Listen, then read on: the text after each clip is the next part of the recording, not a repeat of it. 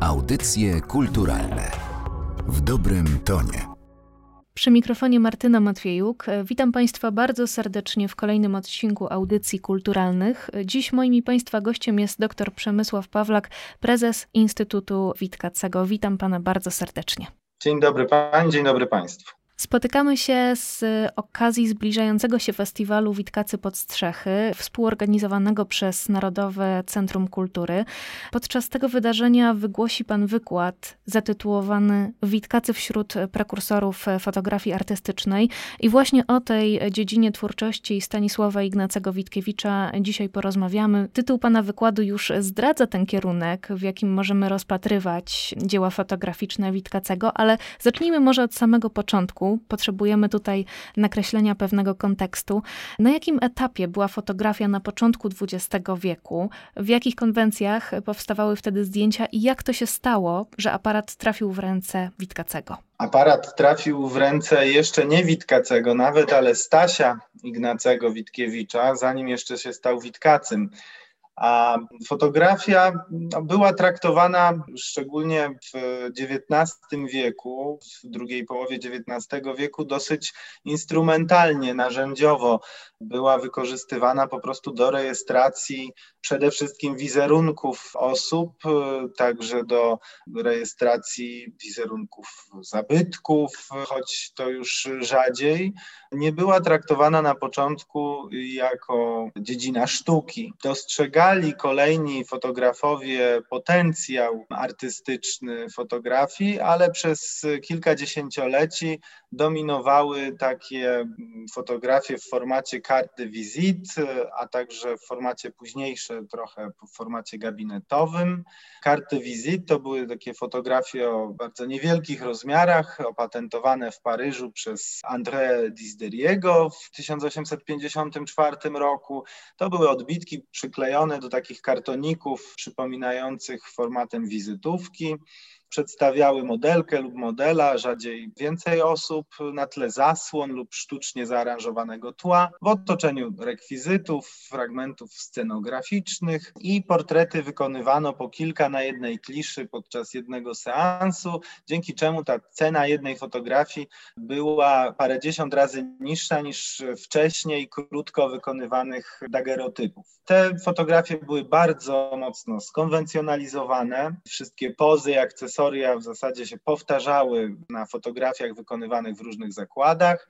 Później zaczęto wykonywać te większe formaty gabinetowe na takich ozdabianych kartonach, także kartonach kolorowych, zazwyczaj ciemnozielonych lub brązowych. Upowszechniała się ta fotografia w Anglii, zawleczono ją na kontynent europejski, do Ameryki i stopniowo wypierała te fotografie formatu wizytówek, ale nadal były to bardzo skonwencjonalizowane fotografie kartonikowe, które zostały w końcu wyparte przed I wojną światową przez format pocztówki. Ale Witkacy, jeśli mówimy o nim jako prekursorze fotografii artystycznej, no właśnie dostrzegał inne możliwości fotografii, możliwości wręcz psychologiczne. I tutaj trzeba zauważyć, że wśród takich mistrzów, osób, które wpłynęły mocno na Stanisława Ignacego Witkiewicza jako fotografa, byli przede wszystkim jego ojciec, malarz Stanisław Witkiewicz, ale także fotografka Julia Cameron, a także Józef Siedlecki, który miał chyba na przełomie XIX i XX wieku w Polsce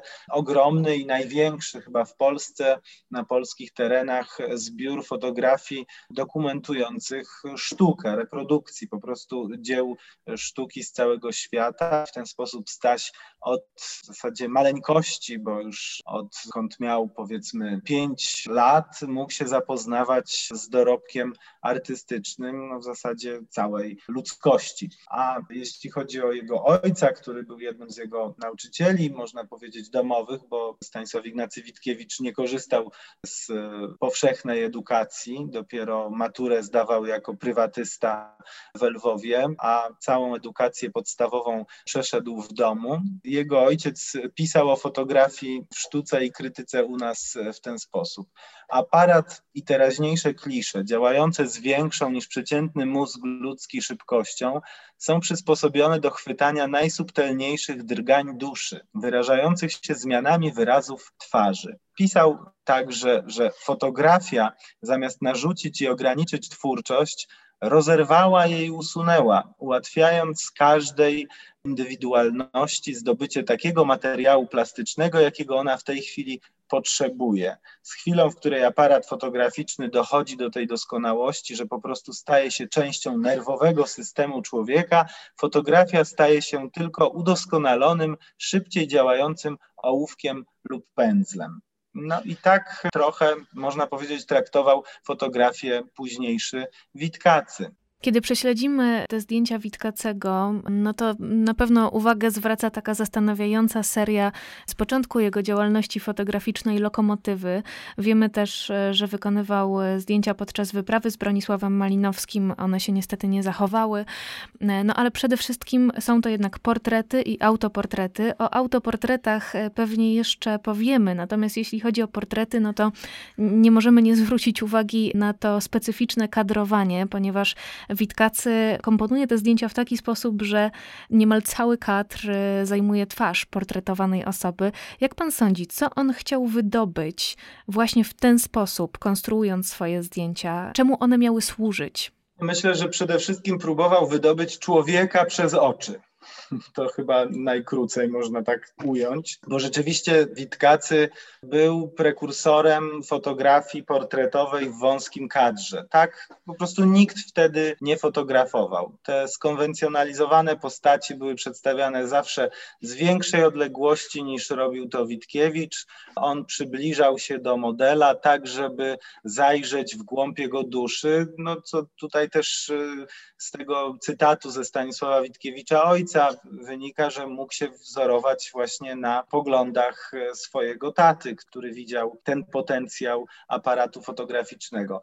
Fotografowanie lokomotyw czy krajobrazów tatrzańskich, to bym zaliczył no, do takich zabaw młodego człowieka, nastolatka, który po prostu rejestrował swoje doświadczenia, fascynacje, bo Witkacy późniejszy jako Staś jeszcze nastoletni bardzo się pociągami, lokomotywami fascynował, a że mieszkali z rodzicami w Zakopanem, no to miał do dyspozycji te uroki tatrzańskich strumieni, szczytów, chodził po górach z, z, różnymi osobami, także można dziś powiedzieć wyczynowo przez pewien czas, więc rejestrował te swoje pasje aparatem fotograficznym, a ta fotografia w wąskim kadrze, ta, która w tej chwili jest no, najsłynniejsza i najcenniejsza, przedstawiająca przyjaciół, osoby najbliższe z rodziny, przy znajomych zakopiańskich,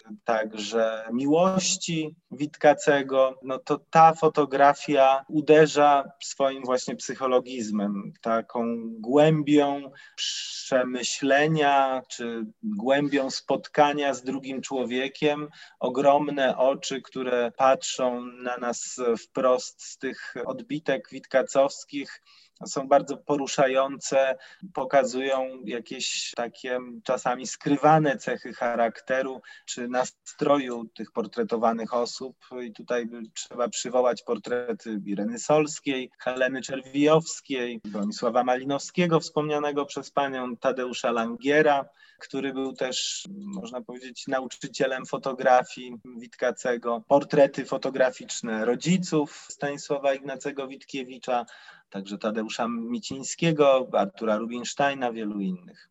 Wracając do tych tatrzańskich pejzaży, to chyba jest tak, że każdy fotograf zaczyna od wyjścia z domu i sfotografowania tego, co, co go otacza.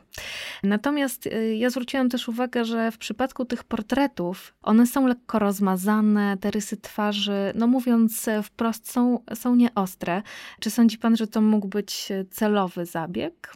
Zdecydowanie tak. Chociaż no tutaj trzeba sobie uświadomić, że te portrety powstawały w trakcie całych sesji fotograficznych. To nie były pojedyncze zdjęcia wykonane danej osobie, tylko powstawało ich od kilku do kilkunastu zazwyczaj na jednym posiedzeniu ale te rozmazane, się wydawało takie jakby poruszone fotografie, niektóre są no, ewidentnie zamiarem artystycznym. Tu się nie możemy się łudzić, że Witkacy nie zauważył, czy coś przepuścił, czy mu nie wyszło, no, czasami w ten sposób wydobywał jakiś stan chorobowy, w tej fizyczności takiej nie do końca idealnej, czy czasami wręcz brzydocie. To poruszenie też no, mogło świadczyć o stanie emocjonalnym modelki bądź modela. Poza tym Witkacy był zafascynowany problemem tożsamości, tej jedności w wielości, którą badał, o której pisał w swoich rozprawach filozoficznych, w pracach na temat teatru, czy z tej formy sztuki ogólnie. I ta wielość jaźni, która się czasami z tych fotografii jakby wydobywa, to myślę jest na odbicie jego tych poszukiwań tajemnicy ludzkiego istnienia. Bo istnienie poszczególne, zdaniem Witkacego, to był zbiór wielu tożsamości w jednym istnieniu poszczególnym. Tutaj też widać to, że był rzeczywiście portrecistą psychologicznym. A propos wielu tożsamości, to nie sposób nie wspomnieć teraz o autoportretach Witkacego, który uwieczniał siebie w rozmaitych e, grymasach, z rozmaitymi minami. Jak pan odczytuje taki zabieg właśnie wykonywania tylu fotografii sobie, różnym swoim wcieleniom? No po pierwsze, to myślę, że prawie każdy artysta jest egocentrykiem w dużym stopniu, więc tutaj to nie jest nic dziwnego, że artysta zajmuje się sobą także czasami jesteśmy dla siebie najlepszymi modelami, bo najlepiej dostępnymi i cały czas dostępnymi. Urszula Czartoryska, świetna znawczyni fotograficznej i plastycznej twórczości Stanisława Ignacego Witkiewicza, spostrzegła kiedyś tutaj cytat, że Witkiewicz fotografował siebie ze skrupulatnością kogoś, kto chce przeprowadzić coś oczywiście niemożliwego, przez grymas dojść do znajomości siebie stwarzał sytuację, w której udałoby się pochwycić swego sobowtóra, czy człowieka o kilku osobowościach, skłóconych, sprzecznych, rozbitych. No tutaj wielu polskich i zagranicznych biografów, znawców twórczości Witkacego podkreślało i podkreśla tę złożoność jego osobowości. No, człowiek, który był jednocześnie pisarzem, fotografem, malarzem, poetą także, performerem, filozofem, no nie mógł tak naprawdę zachować się i swojego wizerunku tylko na jednej fotografii, ale te miny czasami po prostu świadczą o jego fantastycznym poczuciu humoru i dystansu do siebie, a przede wszystkim też są zapisem no, wybitnej plastyczności jego twarzy, bo to miał świetnie dopracowane, potrafił tak się przemieniać na tych swoich autoportretach fotograficznych, że łatwo byśmy mogli uwierzyć, że na jednym zdjęciu z tego samego dnia jest księdzem, na innym mordercą, na jednym jest przerażony, na innym cyniczny, na innym zalotny, ale też chciałem zauważyć, że nie wszystkie autoportrety, o których tak się pisze, są rzeczywiście autoportretami. To są często bardzo znane zdjęcia, które są wykonane Witkacemu przez innych fotografów bądź fotografów amatorów, na przykład przez Grabskiego, Kochanowskiego, Głogowskiego, a autoportret wielokrotny, najsłynniejszy, wykonany w 1917 roku przez nieznanego nam z nazwiska fotografa Witkacemu, jest przykładem takiej zabawy modnej w, na początkach XX wieku na całym świecie. Wielu znanych, między innymi Marcel Duchamp się w ten sposób dało uwiecznić, a największą kolekcję, zbiór takich autoportretów czy portretów wielokrotnych posiada wybitny znawca twórczości fotograficznej Witkacego Stefan Okołowicz i przygotowuje, w zasadzie już przygotował wielką wystawę takich właśnie portretów wielokrotnych, która ma się odbyć, jak się skończy pandemia w Brukseli i w Polsce. No to jest bardzo ważna i wspaniała informacja również. To ja jeszcze wrócę do tego, co Witkacy mógł sądzić o fotografii, jakim była dla niego medium, czy używał jej też jako narzędzia, które mogło mu pomagać w pracy malarskiej. Tak, Witkacy dostrzegał potencjał fotografii właśnie jako narzędzia tworzenia archiwum, byśmy powiedzieli dzisiaj ponieważ są znane fotografie, które wykonał reprodukcje, można powiedzieć, fotograficzne swoim rysunkom, swoim pracom także e, malarskim, kompozycjom w czystej formie czy portretom pastelowym i takie reprodukcje fotograficzne także rozsyłał do różnych osób. Jako Instytut Witkacego kilka lat temu zakupiliśmy kilka listów wymienionych z Aleksandrem Buje, czyli dostawcą narkotyków, który sprzedawał pejotl Stanisławowi Ignacemu Witkiewiczowi, korespondencyjnie z Paryża i właśnie Witkacy także wysyłał mu zdjęcia swoich rysunków, które wykonywał ołówkiem. To są w zasadzie, można powiedzieć, komiksy, nawet nie tylko rysunki, bo są opatrzone wieloma inskrypcjami, wierszykami i to jest też cały wielki świat zaklęty w tych e, rysunkach.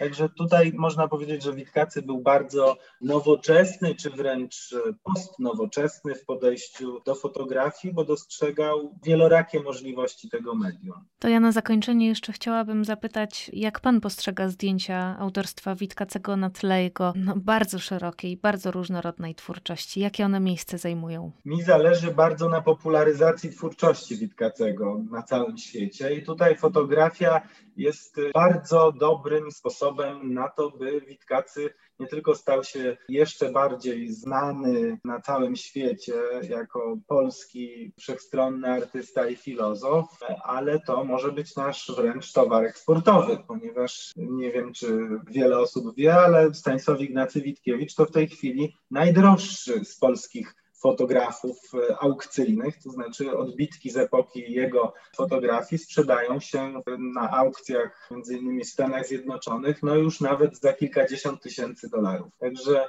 zachęcam wszystkich Państwa, nie tylko przy okazji konkursu Witkacy pod Strzechy, do przeszukiwania strychów, e, piwnic, archiwów domowych, znajomych, rodziny i własnych, może dziadków, pradziadków w poszukiwaniu między innymi fotografii, które wykonywał Witkacy, a wykonywał te fotografie z wieloma osobami w różnych miastach Polski i jest to też szansa na odnalezienie takiego prywatnego skarbu, a że sam się zajmuje poszukiwaniem zaginionych dramatów Witkacego, to nie mogę takiej okazji również stracić, by zachęcić wszystkich, by byli pomocnikami w tym witkacologicznym naszym dziele. No to i ja chyba poszukam. Doktor Przemysław Pawlak był dziś gościem audycji kulturalnych. Bardzo dziękuję za rozmowę o fotografii w życiu Witkacego i oczywiście zapraszamy na festiwal Witkacy pod Strzechy. Zapraszamy, dziękuję bardzo. Audycje kulturalne w dobrym tonie.